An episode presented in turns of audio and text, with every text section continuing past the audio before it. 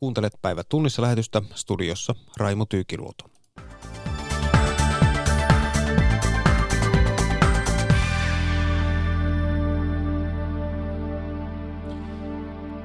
Voimakasta kasvua tavoittelevien pienten ja keskisuurten yritysten määrä on kääntynyt yllättäen laskuun. Suomen vientirahoitus on erittäin keskittynyttä ja kasvaa muita maita nopeammin. Voitaisiinko suomalaisten työllistymistä parantaa laskemalla irtisanomiskynnystä ja suomalaisilla pinna kiristyy liikenteessä aiempaa nopeammin. Tässä aiheita.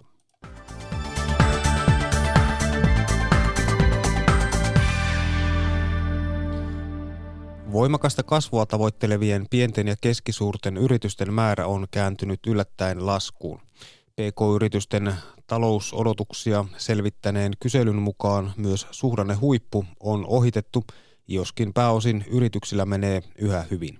Vahvinta PK-yritysten talousluottamus on Lapissa. Jarmo Olavi Koponen. Pienten ja keskisuurten yritysten suhdanne odotukset ovat muuttuneet kesän aikana varovaisemmiksi, kertoo Suomen yrittäjien erityisrahoitusyhtiö Finveran ja työ- ja elinkeinoministeriön teettämä kysely. Sen mukaan PK-yrityksistä 37 prosenttia arvioi suhdanteiden paranevan seuraavien 12 kuukauden aikana ja 10 prosenttia arvioi niiden heikkenevän. Edellisessä kyselyssä parempia suhdanteita ennakoivia oli 6 prosenttiyksikköä enemmän ja vastaavasti heikkeneviä suhdanteita odottavia pari prosenttiyksikköä vähemmän. Toimialoittain selvin muutos on tapahtunut rakentamisessa. Toisaalta alueelliset erot ovat suuria. Suomen yrittäjien pääekonomisti Mika Kuismanen. Kun katsotaan sitä odotusta aktiviteetista, niin Lappi on itse asiassa yksi parhaimpia, jollei paras alue, ja se perustuu hyvin pitkälle siihen Lapin rakenteessa tapahtuneeseen muutokseen. Eli matkailu on yhä merkittävämpi tekijä Lapin elinvoimassa. Vaikka talouden yleiskuva onkin yhä varsin myönteinen, nousee vastauksista esiin piirteitä, jotka kielivät kasvaneesta varovaisuudesta. Etenkin voimakkaasti kasvavina itseään pitävien yritysten määrä on supistunut. Huolestuttavaa tässä on tässä uudessa barossa se, että voimakkaasti kasvuhakuisten yritysten määrä olisi taittunut. Ja sitä voidaan pitää niin kuin huolestuttavana asiana, koska nämä voimakkaasti kasvuhakuiset yritykset on sellaisia, jotka palkkaavat henkilökuntaa ja ne ovat myös yrityksiä, jotka vievät, suuntautuvat ulkomaankauppaan ja kaiken lisäksi ne on myös yrityksiä, jotka panostaa T&K-investointeihin. PK-yritysbarometrin tiedot perustuvat 4600 pienen ja keskisuuren yrityksen kesä-heinäkuussa taloustutkimukselle antamiin vastauksiin. Toimittajana oli Jarmo Olavi Koponen. Tänään julkaistun tutkimuksen mukaan Suomen vientirahoitus on erittäin keskittynyttä ja kasvaa muita maita nopeammin. Kasvaako se jopa liian nopeasti? Muun muassa tätä selvittää Teressa Meriläinen-Aho. Vieraana hänellä ovat Suomen vientirahoituksesta tutkimuksen tehneet Etla-tiedon varatoimitusjohtaja Jyrki Ali Yrkkö ja Etlan tutkija Tero Kuusi. Vuosituhannen alussa Suomen myöntämien vientitakuiden, vienti, vientitakuiden vastuut olivat noin 4 miljardia euroa ja nyt viime vuonna ne olivat runsaat 22 miljardia. Miksi näin hurjaa kasvua ja miksi muita nopeampaa kasvua? Se lähti liikkeelle siitä, että jos ajattelee erityisesti niin kuin finanssikriisiä ja sen jälkeistä aikaa, milloin se on kasvanut, niin että alkoi tulee jossain kohtaa, Suomihan oli pitkään – pitkään lamassa ja sitten alkoi tulla iso, kysyntää tämmöisille isoille vientikaupoille ja sitä kautta myöskin sitten Finveran, joka näitä vientitakuita myötää, niin niiden rahoitusvaltuuksia nostettiin. Ja, ja tätä kautta se on mahdollistanut tämän kasvun. Eli näillä haettiin niin kuin tsemppiä tähän vaikeaan lama-aikaan, että vienti lähtisi vetämään? Kyllä joo, joo. Et se, ja varsinkin tässä tuossa tämmöisissä tosi isoissa kaupoissa, missä nämä on niin kuin kriittisempiä kuin ehkä ihan tavallisissa vientikaupoissa. No mistä me puhutaan, kun me puhutaan valtion vientitakuista? Vientitakuulla tarkoitetaan tyypillisesti tilannetta, jossa meillä on joku tällainen suuri, suuri ö, kohde, esimerkiksi laiva tai, tai ö, tietoliikenneverkko, jota, jota myydään eteenpäin ja, ja, tota, ja tässä tilanteessa sitten ostajalle koituu, ö, se on aika iso lasku, joka yleensä kustannetaan luotoilla ja, ja näiden luottojen saaminen yksityisiltä markkinoilta on varsin vaikeaa, koska esimerkiksi risteilyaluksen, til, kun sellainen tilataan, niin se on tyypillisesti, toimitetaan pitkän ajan kuluttua ja sitten sen, se on monimutkainen hanke ja siihen, siihen kuuluu pitkät aikataulut myöskin maksamisesta takaisin ja sen takia niin katsotaan, että valtio, valtion olisi hyvä ottaa vastuuta tällaisesta eikä, eikä oikeastaan yksityisiltä markkinoilta sitten – uskota löytyvän semmoisia tahoja, jotka... Eli valtio tavallaan pistää sitten oman takuunsa. Ja kuka sen takuun sitten saa? Se on käytännössä se pankki, joka rahoittaa tämän kaupan. Eli se on tämä ostaja ottaa luoton, jolla se ostaa sitten sen tuotteen ja, ja sitten se hankkii luoton jostain pankilta tai muulta rahoituslaitokselta, niin sen takuun saa se pankki tai muu rahoituslaitos. Onko sitten niitä, näitä kauppoja ei syntyisi, jos ei siihen tulisi valtio, Suomen valtio tai muut valtiot omissaan niin apuksi? No se, se on tietysti hirveän vaikea kysymys, koska käytännössä niitä käytetään aika paljon, mutta että esimerkiksi risteily laivojen tilausten osalta se on niin yleinen käytäntö maailmassa tällä hetkellä, että, että voi, voi sanoa, että ei kyllä varmasti kauppa kävisi, jos ei niitä olisi. No te olette katsoneet ja selvittäneet, että minkälaista arvon lisää, eli tällaista hyötyä muillekin kuin tälle itse yritykselle, niin tulee sitten Suomeen syntyy jos valtio antaa tällaista vientirahoitustukea, niin olette katsoneet Mayerin telakkaa ja verkkoyhtiö Nokiaa, niin mikä on loppu, lopputulos? Toimiiko? No kyllä se hyvin paljon se tavallaan hyöty, mikä sitten Suomi tulee, Suomi saa sitten joko arvonlisän tai työpaikkojen muodossa, niin se hyvin paljon syntyy nimenomaan näiden kahden yrityksen ulkopuolella. Ja erityisesti niin kuin Mayerin tapauksessa, niin se on hyvin laajaa, laajaa se hyöty, mikä, mikä leviää sitten – näiden alihankkijoiden ja muiden toimittajayritysten kautta sitten laajemmalle tähän yhteiskuntaan ja myöskin alueellisesti hyvin laaja, laajalle, että ne on hyvin monissa kunnissa, yli sadassa kunnassa näitä toimittajia. Mitataanko sitä työpaikkoina vai minkälaisena mittareilla? Sekä, sekä työpaikkoina että sitten arvonlisänä ja arvonlisällähän me tarkoitetaan sekä, sekä yritysten esimerkiksi näiden arvoketjuyritysten saamia voittoja ja myöskin sitten palkkoja, joita, joita maksetaan, maksetaan suomalaisille työntekijöille. Eli, eli tällä, tällä me mitataan ja, ja se on tietysti tärkeää näissä, kun mietitään nyt tätä vientirahoitusta, niin, niin mikäli, kun on kuitenkin hankkeita, joissa tulee paljon, paljon komponentteja ja, ja tämmöistä arvoa myöskin ulkomailta, niin silloin on tietysti tärkeää, että, että tämä vientirahoitus kohdistuu kohdistuu semmoiseen toimintaan, joka niin kuin erityisesti, jos on erityisesti kotimainen intressi. Kun sanotte, että ongelma on se, että näitä on liian vähän näitä takuiden saajia tai yrityksiä, jotka hyötyvät, että se on liian keskittynyttä. Mitä, mitä se sitten tarkoittaa? Kuinka keskittynyttä? No ty- tyypillisesti tietysti tämmöisessä missä tahansa sijoitustoiminnassa tai näin, näin mekin ajatellaan, että, että tällä vientirahoituksella tietysti pitäisi olla myöskin jonkinlainen yhteiskunnallinen tuotto ja ja, ja sitten tuoton kannalta on tietysti olennaista, minkälaisia riskejä tähän järjestelmään liittyy. Ja hyvä, hyvä tota, sijoittaminen on aina tietysti sellaista, että me pystytään hajauttamaan hyvin tämä, tämä riski, mutta, mutta tässä, tässä niin kuin, ä, toiminnassa on, on se hankaluus, että on usein tämmöisiä pienen, tai niin kuin yksittäisiä asiakkaita, jotka, jotka sitten saa aika paljon näitä, näitä ä, takuita ja, ja sitä kautta sitten, jos, jos näille asiakkaille tulee ongelmia, niin sitä kautta voi sitten potentiaalisesti tulla isompiakin riskejä. Eli minkälaisia riskejä Suomen vientirahoitukseen nykyisellään sisältyy? Kuinka isoja? No se kaiken kaikkiaan se vastuu kantaa, eli mihin, mihin tavallaan Finveran kautta on sidottu, tuo on noin 22 miljardia vähän yli. Sitä ja kaikki ei ole nostettu, nostettu vielä, mutta tämä on se, niin kuin, voi sanoa, että tämmöisissä niin kuin luokissa, suuruusluokista puhutaan. Mutta se ei ole niin kuin mitenkään todennäköistä, että ne kaikki vastuut lankeissa, eikä niin, että se täysin voikaan langeta. Mutta se oleellista on silloin, tai se mekanismi, miten nämä lankeissa olisi sitten, että joku sitten asiakas, joka on saanut, ää, ottanut lainan ostaakseen suomalaisen jonkun ison tuotteen, niin se ei pystyisikään maksaa tätä lainaa takaisin ja sillä tavalla niitä voisi langeta. Että Finverallahan on tämmöinen takuupuskuri, mistä ne niin kuin ensikädessä niitä yritetään sitten kattaa, jos tämmöinen tilanne tulisi. Eli tässä vaiheessa riskit ei ole hirveästi realisoituneet, mutta voisiko näin, voisiko näin käydä? No tietysti semmoisia la- laajamittaisien riskien, jossa nyt tosiaan puhutaan tästä kannasta, niin ei, on aika vaikea nähdä sellaisia skenaarioita. E, mutta sanotaan, että tämä on niin osa, osa tietysti esimerkiksi julkisen talouden kokonaisriskillisyyttä ja, ja, ja siinä mielessä ää, sitten on niin kuin syytä tarkastella tätä kokonaisuutena – kokonaisuutena koko julkisen sektorin kannalta.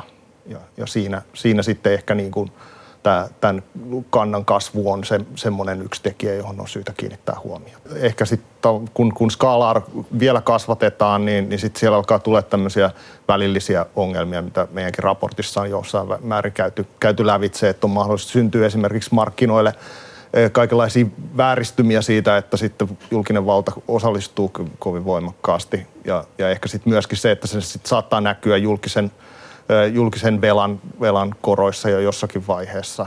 Että nämä, on, nämä on niitä keskeisiä. Tietysti nämä, nämä keskittymät, että, että jos, jos, jos skaalataan ylöspäin, niin, niin silloin tietysti on, on riski, että siellä on, on niin kuin yksittäisiä suurempia luottotappioriskejä tulossa.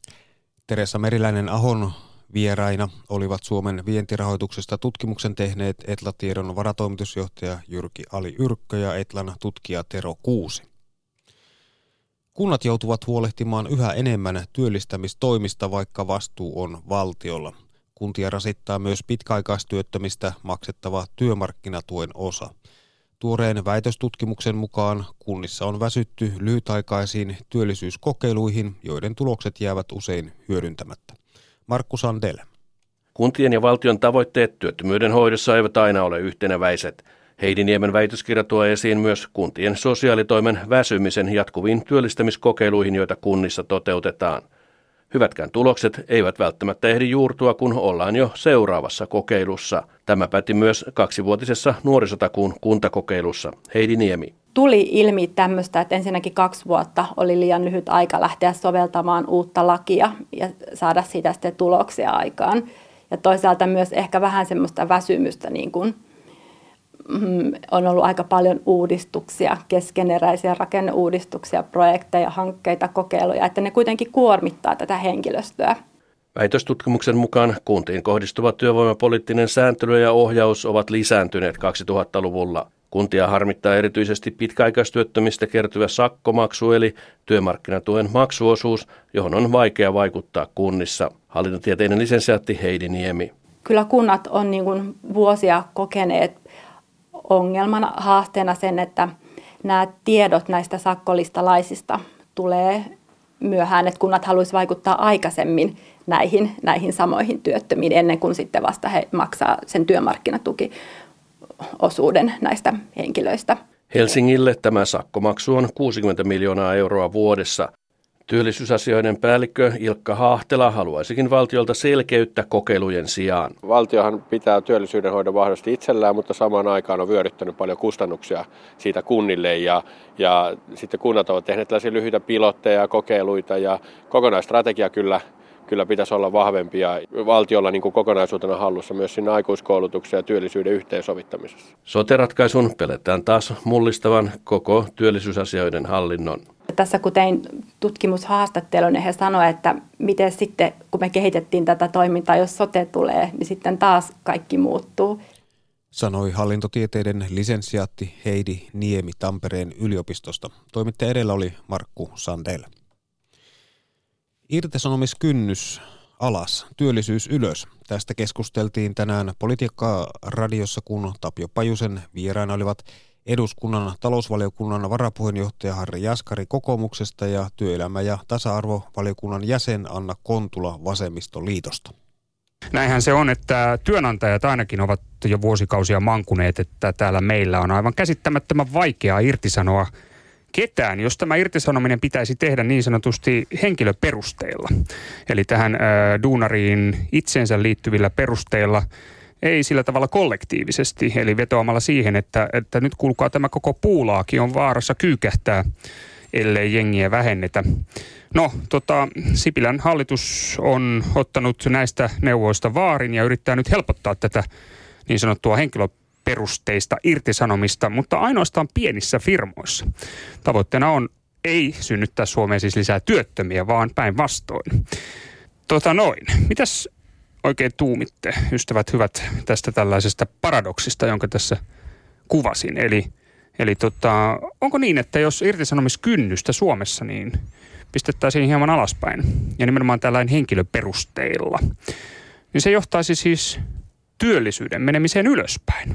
Vai onko tämä usko muisiin fraaseihin puhdasta huuhaata? Väittäisin, että, että tämä lakimuutos, mitä tässä nyt aiotaan tehdä, käyttäisin mieluummin nimikettä työllistämisen rohkaisupaketti. Suomessahan on 280 000 yritystä ja niistä 93 prosenttia on alle 10 hengen yrityksiä. Ja jos tällä perusteella saisimme innostettua tässä kasvusuhdanteessa nämä pienet yritykset vaikka rekrytoimaan yhden tai kahden työntekijän lisää, niin se olisi valtavan suuri edistysaskel suomalaiselle työllisyydelle. Ja kun puhutaan tästä henkilöperusteista irtisanomista, niin siitä on haluttu tehdä tällainen leima, että voidaan pärstäkertoimen mukaan jotenkin irtisanoa. Ei todellakaan. Se koskisi ainoastaan niitä työntekijöitä, jotka toistuvasti laiminlyövät työtehtävänsä ja toistuvasti ovat esimerkiksi poissa ilman lupaa. Eli täytyy olla työhön liittyvä syy, ensin täytyy antaa varoitus ja sitten katsotaan kuitenkin aina kokonaisuus. Ja sitten kun on vielä väitetty sellaisia asioita, että jos on vaikka väärä poliittinen suuntautuminen, sairaus, AY-liikkeeseen osallistuminen, sekin olisi perustelu jo ilon sopimuksen kieltä. Eli täytyy puhua asioista oikealla nimellä sellaisissa tapauksissa, kun selkeästi laiminlyö pitkäaikaisesti työtehtävänsä, eikä siinä kautta sovellu siihen työhön, niin, niin tuota, kysymys on aivan toista asiasta kuin mitä tässä on annettu julki. No niin, eli siis tuota, olet siis Harri sitä mieltä, että tällä lakiesityksellä sillä jopa hieman pelotellaan Suomessa tällä hetkellä ja olet vahvasti sitä mieltä, että kyllä, tämä paradoksi pätee, että irtisanomiskynnystä kun pistetään hieman alaspäin, niin työllisyys nousee ylöspäin. Olen, olen sitä mieltä, että se on työllistämisen rohkaisupaketti. No se oli selkeää puhetta Anna, mitä sä sinä tuumit niin, tästä tilanteesta? Mun mielestäni pitäisi aloittaa siitä, että katsoo mitkä ne irtisanomisen perusteet tällä hetkellä meillä on. Meillä on, äh, jos henkilö on toistuvasti poissa töistä ilman lupaa, niin kyllä sillä voi perustella, voi irtisanoa jo ihan tänäkin päivänä, kunhan menee proseduurin mukaan. Samaten vakavien laiminlyöntien kohdalla. Mä olen sitä mieltä, että tämä puhe työllistämisen, työ, työllistämisen lisäämisestä, työllistämisen rohkaisusta, niin kuin Harri tässä kauniisti sanoi, niin se on bluffia. Mikään tutkimus ei osoita, että irtisanomisen helpottaminen lisäisi työllisyyttä. Sen sijaan monikin tutkimus osoittaa, että irtisanomisen helpottaminen ähm, heikentää AY-liikkeen neuvotteluvaltaa, koska AY-liikkeen neuvotteluvalta nojaa sen jäsenten työtaisteluvalmiuteen ja jokainen työelämään osallistunut ihminen tietää, että semmoinen henkilö, joka pelkää menettävänsä työpaikkansa kepposin perustein, niin se ei ala rutista pikkuasioista siellä, siellä työmaalla. Tämän takia silloin kun neuvotellaan työehdoista, niin etulinjaan laitetaan aina ne vakkaritöissä olevat ihmiset, ei niitä, joilla on pätkätyöt ja jotka joutuu todistamaan koko ajan sitä työelämäkelpoisuutta. Vastaavasti työnantajien neuvotteluasema sitten vahvistuu tämän irtisanomisen heikentymisen myötä. Eli kysymys on vallasta, no, puhtaasti vallasta. All right. No tota, siis Anna, olet sitä mieltä, että tällaisesta siis ei ole minkäännäköistä ikään kuin tämmöistä tutkimuksellista näyttöä, mutta pääministerin mukaan on. Hän ei tosin ole vielä ihan tarkkaan avannut sitä, että mihin tutkimuksiin se nojaa, mutta hallitus on siis pistämässä esitystä eteenpäin tästä ja, ja Sipilän mukaan kun tämä irtisanomiskynnys laskee, niin syntyisi enemmän irtisanomisia, mutta myös enemmän rekrytointeja, mitä kautta ihmiset pääsevät paremmin oikeisiin tehtäviinsä, niin tota, niin hallitus on teettänyt niin kahdella siis? eri taholla selvityksen siitä, että onko tutkimusnäyttöä vai ei, ja sitä ei ole löytänyt. Jos Sipilällä on joku tutkimus takataskussa, niin nyt olisi hyvä aika laittaa kirjallisuusviitteettä sitten liikkeelle, jos ei ammattitutkijat sitä hänen tutkimustaan ole löytänyt. Right, eli, eli tota noin, niin rohkeasti vaan nyt pääministeri sitten tutkimuksellisesti näytet tiskiin niin sanotusti. Niin, sitten niitä voidaan arvioida. studiossa tuli tämmöinen ehdotus, mutta... No, Harri. jos aletaan katsoa tutkimuksia, mitä on yritetty selvittää, niin todellakin on monen suuntaisia johtopäätöksiä. Se ensimmäinen tutkimuksellinen fakta on, että tulee lisää työpaikkoja, koska uskalletaan paremmin ottaa töihin, myöskin kokeilemaan, että ollaanko sopivat työsuhteet, ollaanko siinä, että on tiimissä mukana. Toisaalta tulee myöskin niitä varmasti, että tiettyjä henkilöt, jotka eivät sitten kykene siihen työhön tai jollakin syyllä eivät ole, ole mahdollista jatkaa siellä, niin siirtyy toisiin tehtäviin. Niin mun mielestäni se... Äh, Jos sanotaan, jos se argumentti kulkee niin, että koska joillakin on heikot työehdot, niin sitten pitää heikentää kaikkien työehtoja, jotta kaikki olisi yhtä huonossa tilanteessa. Ja se ei vaan ole kestävää, koska se, että meillä ylipäätään on edes, okei se ei ole hyvä tilanne, jota kukaan tähän maahan varmaan toivoo, mutta se, että meillä ylipäätään on jotkut äh, vakituisissa työsuhteissa oleva työvoimasegmentti, joka pitää yllä tiettyjä standardeja, niin se pitää huolen myös siitä, että palkkataso ei pääse laskeen kauheasti, työn ehdot ei pääse laskeen aivan kohtuuttomille tasolle. Ja se, että uskalletaanko... Eli pelkäät, että tämä johtaa siis työntekijöiden härskiin hyväksikäyttämiseen niin sanotusti? No siis neuvotteluoikeuden heikkeneminen tarkoittaa aina työehtojen heikkenemistä. Tämä on niin kuin historiallinen fakta.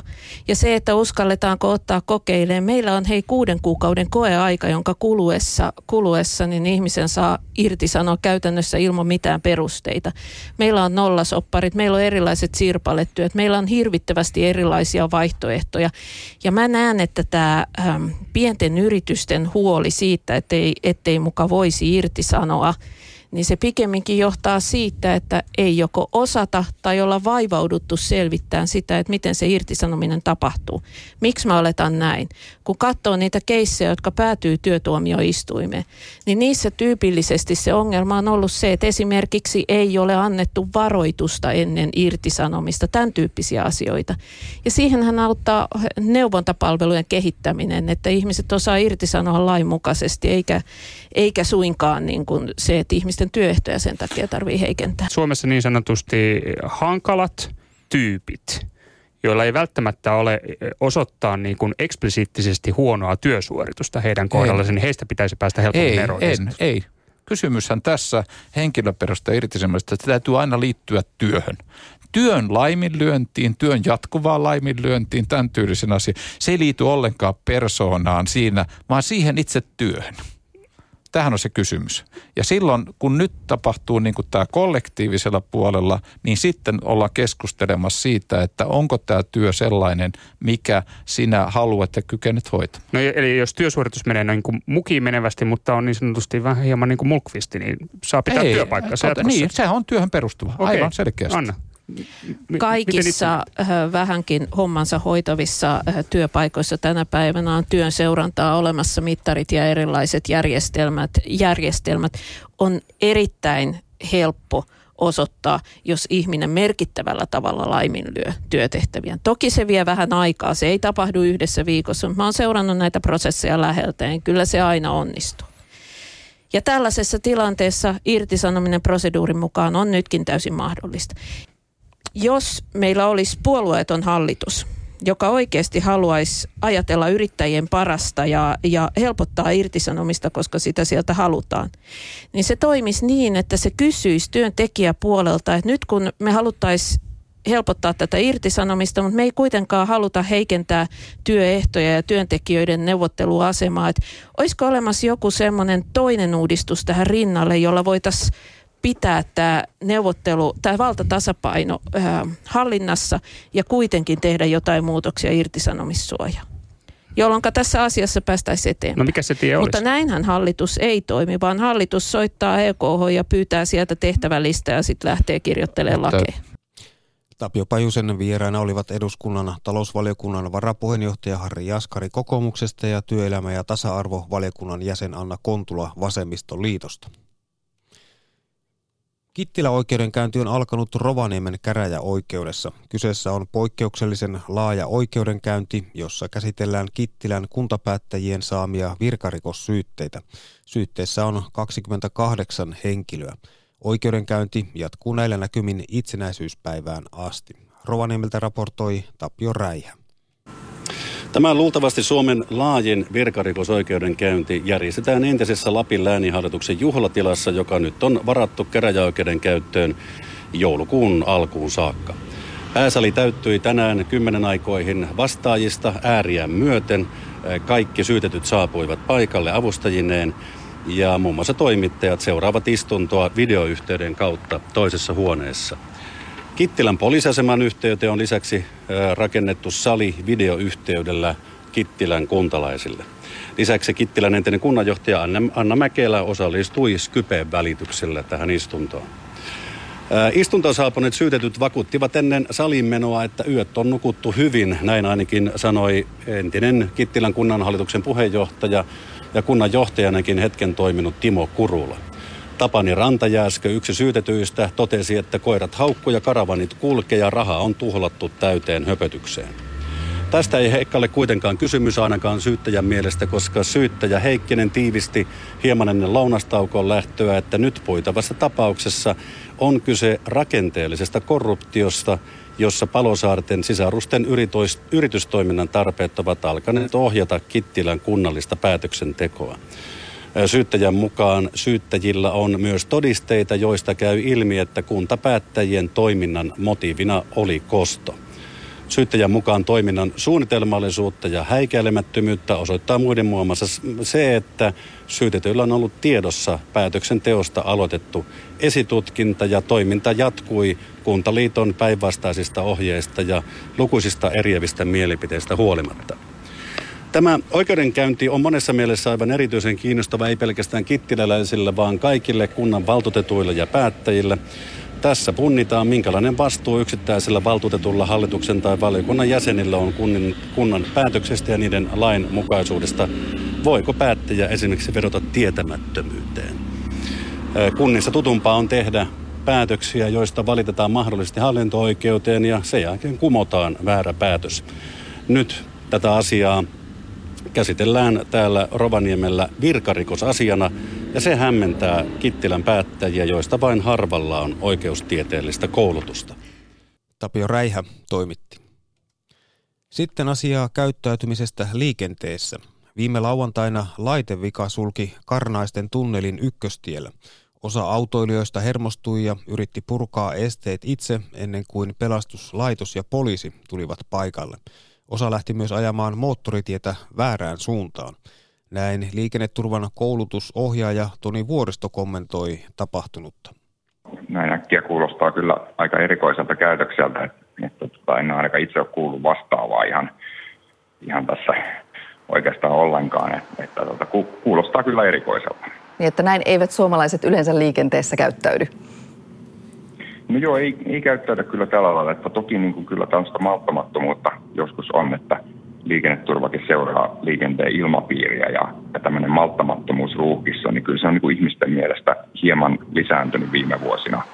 Ja, ja osa kokee myöskin itse, että on, on malttamaton ruuhkissa, mutta ei se nyt ehkä ihan näin ole kuitenkaan sitten se käyttäytyminen. No tässä ehkä sitten aika äärimmäinen, äärimmäinen mm. esimerkki siitä malttamattomuudesta. Toi on toi Karnaisten tietunneli runsaat kaksi kilometriä pitkä ja Suomen toiseksi pisin tunneli. Jos jää tunneliin sisään, niin, niin se suljetaan, niin kuinka pitäisi toimia? No jos sinne nyt sitten jää, niin totta kai auto jää siihen, niin hätävilkut päälle ja sammutetaan moottori.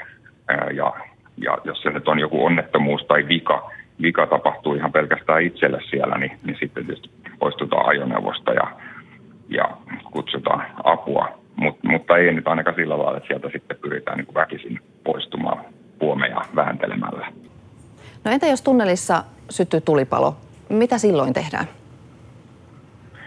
No oikeastaan silloin tietysti jos vaikka se on se oma auto, joka siellä syttyy palamaan, niin kuin voisi olla aika todennäköistä, niin silloin jos se on mahdollista ajaa se auto itse pois sieltä, niin tietenkin näin tehdään. Jos ei se ole, ole mahdollista, niin jälleen auto mahdollisimman sivuun ja sammutetaan moottori, että ainoastaan sitten jätetään avain virtalukkoon ja, ja taas sama juttu, kutsutaan apua saman tien. Eli hakeudutaan hätä ulos käynneille ja siellä on myöskin sitten kyllä puhelimia ja vastaavia. Kuinka noin yleensä ottaen suomalaisten pinna pitää nykyään noissa odottelutilanteissa? Sanoit, että malttamattomuus on lisääntynyt. No joo, se on sellainen, että ihmiset on ainakin jonkin verran kokenut sitä, että noin, noin 60 prosenttia koki sen viime kyselyssä niin lisääntyneen tämmöisen malttamattomuuden ruuhkissa. Toki se on aikaisempiin vuosina, niin sitä on koettu jonkin verran, mutta pikkusen se on koettu lisääntyneeksi ja, ja siinä mielessä niin voihan se olla, että Suomessa ei hirveästi ole ruuhkia oikeastaan ole. Ja nyt sitten kun tällainen tilanne tulee, niin siellä, siellä ollaankin sitten melko malttamattomana. Sanoi liikenneturvan koulutusohjaaja Toni Vuoristo. Hänelle soitti Anna Lehmusvesi. Ja kerrotaan vielä päivä tunnissa lähetyksen loppuun, että pitkän linjan vihreä poliitikko ja vammaisaktivisti Kalle Könkkylä on kuollut 68 vuoden ikäisenä. Könkkylä oli toinen vihreiden kahdesta ensimmäisestä kansanedustajasta, kun hänet ja Ville Komsi valittiin eduskuntaan vuonna 1983. Könkkylä toimi parinkymmenen vuoden ajan Helsingin kaupungin valtuutettuna. Sähköpyörätuolia ja hengityskonetta käyttänyt Könkkylä työskenteli vammaisten oikeuksien puolesta sekä Suomessa että ulkomailla. Könkkylä kertoi tällä viikolla Facebookissa joutuneensa sairaalaan keuhkokuumeen takia.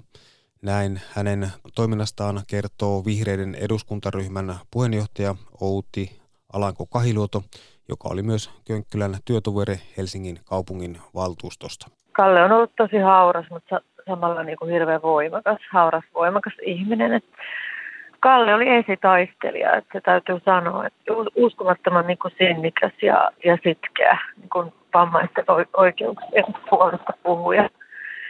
Ja ylipäätään sellaisten ihmisten puolesta puhuja, jotka, jotka on heikommassa asemassa yhteiskunnassa, että Kalle ei niin kuin ajanut ainoastaan vammaisten asiaa, vaikka, vaikka siinä nimenomaan oli, oli se niin kuin tärkeä esitaistelija koko suomalaisessa politiikassa ja yhteiskunnassa. Näin kertoi vihreiden eduskuntaryhmän puheenjohtaja Outi Alanko Kahiluoto. Ja tässä oli päivä tunnissa lähetys.